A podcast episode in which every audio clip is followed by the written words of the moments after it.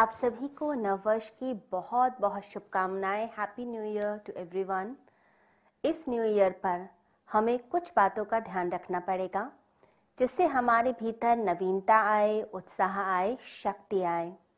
नया साल, यानी कि नए प्राण हमारे अंदर आना, नई उमंग, नया उत्साह आना, दोबारा से प्लानिंग करना जो भूले हो गई, उन भूलों को छोड़कर फिर दोबारा से अपनी ज़िंदगी को आगे बढ़ाना। तो ये जो नया वर्ष है, ये हमें बताता है कि हमें नित्य नवीन होना है, हमें पुराना नहीं रहना। जो पुरानी चीज़ें बीत चुकी हैं, जो अतीत बीत चुका है, उसकी तरफ़ ध्यान ना देकर हमें उससे सबक लेते हुए अपने आगे के भविष्य को सुनहरा बनाना है अच्छा बनाना है। तो कुछ चीज़ें जो हमें ध्यान रखनी है इस नव वर्ष में इस नए साल के अंदर, उन बातों को अगर आप अपनी ज़िंदगी में लेकर आएँगे, अमल करेंगे तो आपकी ज़िंदगी में एक बहुत ही खूबसूरत चेंज आ सकता है। सबसे पहली चीज़, हम सब तरह की मेहनत तो करते हैं, लेकिन अपने शरीर के ऊपर ही मेहनत नहीं करते। तो इस नए साल हम अपने आप से प्रॉमिस करें, संकल्प करें कि हम अपनी सेहत पर ध्यान देंगे।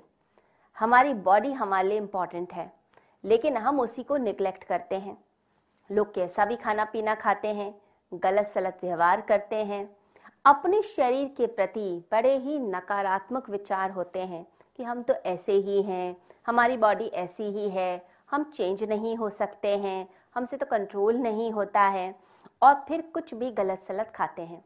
तो आपने अपनी सेहत का ध्यान देना है। तो समय पर उठना समय पर सोना, ठीक खाना खाना एक्सरसाइज करना, सैर करना, ये अपने जीवन का अंग बना लीजिए। जब तक मनुष्य अपनी सेहत के प्रति चेतन नहीं होगा, उस पर ध्यान नहीं देगा, वो किसी भी चीज़ पर विजय प्राप्त नहीं कर सकता। हम चाहते हैं कि हम संसार में सक्सेसफुल हों, लेकिन जो सक्सेस भोगेगा, वो तो शरीर भोगेगा। इस शरीर को अगर हम स्वस्थ नहीं रखेंगे तो बार बार यह रुकेगा। कभी वीकनेस आएगी, कभी सर में दर्द है, कभी घुटनों में दर्द है, कभी एनर्जी लेवल्स आपके डाउन चले जाएँगे, कभी लिवर में कोई प्रॉब्लम है, और ये सारी प्रॉब्लम्स आपको आगे बढ़ने से रोकेंगी। आपका मन करेगा रुक जाने का रेस्ट करने का, और फिर आप जो मेहनत कर सकते हैं, वो मेहनत नहीं कर पाएँगे। तो एक चीज़ हमें ध्यान रखनी है, अपनी सेहत पर पूरा पूरा ध्यान रखना है, सेहत को सुधारना है, एक चीज़। दूसरी बात, हमें प्राणायाम करते हुए ब्रीदिंग करते हुए अपने अंदर की प्राणिक एनर्जी को इंक्रीज करना है। अगर बहुत सारे मूड चेंजेस होने शुरू हो गए हैं बॉडी जो है हर समय थकी थकी रहती है, हमें किसी की भी बात को बहुत जल्दी बुरा लग जाता है किसी के विचार अच्छे नहीं लगते और अंदर ही अंदर हम घुटते रहते हैं।